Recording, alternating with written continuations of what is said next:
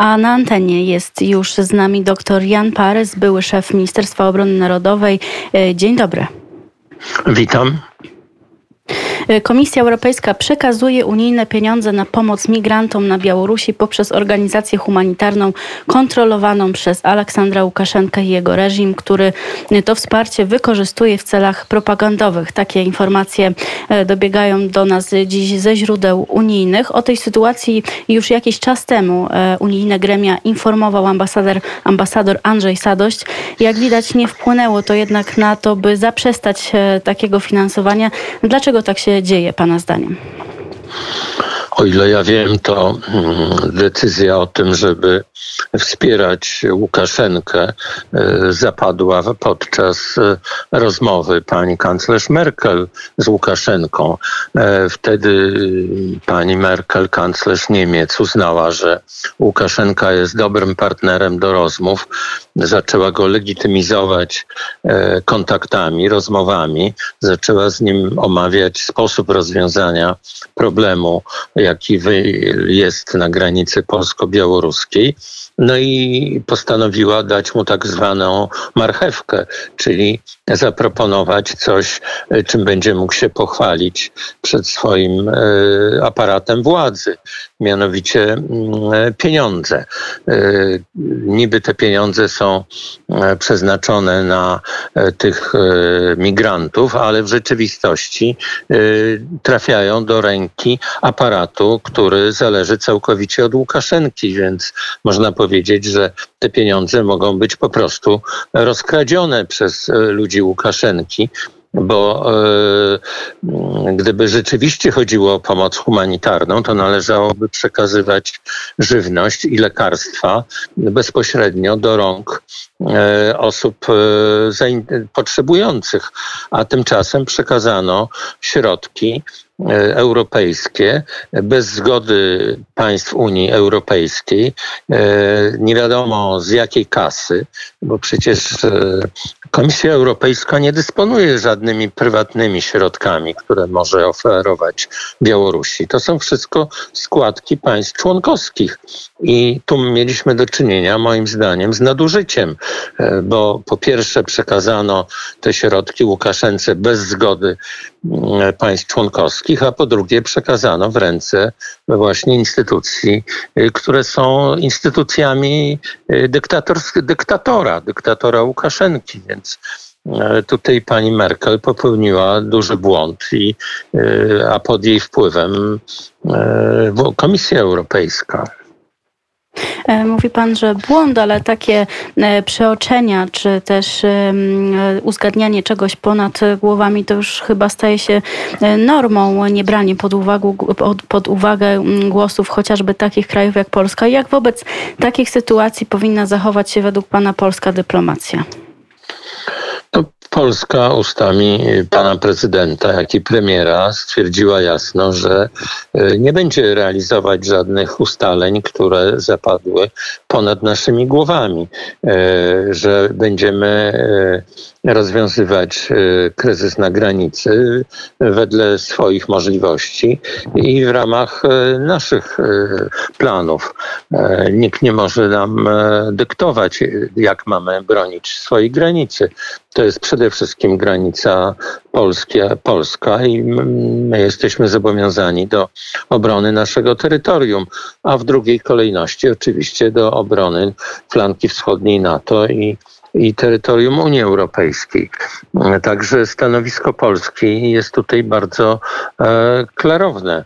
E, no, można ubolewać nad tym, że pani Merkel w ciągu e, okresu, kiedy 16 lat, kiedy sprawuje władzę, prawie 30 razy widziała się z Putinem, rozmawiała z nim przez telefon ponad 50 razy i e, na każdą agresywną decyzję Putina miała tylko jedno rozwiązanie, mianowicie, że ona występuje z propozycją kompromisu, czyli ustąpienia Putinowi, a następnie ten kompromis ogłasza jako wielki sukces, bo rozwiązała e, trudną sytuację kryzysową e, na zasadzie przyjmowania warunków Putina. No, to jest że polityka no, wobec Rosji zupełnie nieskuteczna. I trzeba sobie jasno powiedzieć, że dla polityków niemieckich handel z Rosją jest najważniejszy, dobre stosunki z Rosją są najważniejsze, a wszelkie sankcje, które są wobec Moskwy uchwalane, są minimalne, są symboliczne, nie czynią e, Moskwie żadnych e, kłopotów poza uszczerbkiem prestiżowym. Czyli w razie jakiejś poważniejszej eskalacji Niemcy, które jednak posiadają e, swoją e, istotną, najistotniejszą pozycję w Unii Europejskiej, Polska zostanie w takiej sytuacji bez realnego wsparcia? Myślę, że w przypadku, kiedy Rosja będzie grozić Europie, a w tej chwili grozi Ukrainie, Niemcy będą zwolennikiem postawy pasywnej, dlatego że nie zdecydują się na twardą politykę wobec Rosji. I sobie z tego trzeba zdawać sprawę. Politycy niemieccy są prorosyjscy w większości. Taki jest u nich główny nurt polityczny. Raczej możemy liczyć na kraje, na wsparcie, na zrozumienie krajów Trójmorza oraz niektórych innych państw zachodnich, jak na przykład e, Wielka Brytania i być może Stany Zjednoczone. Natomiast trzeba pamiętać, że wobec Ukrainy e, no, Polska nie ma zobowiązań sojuszniczych.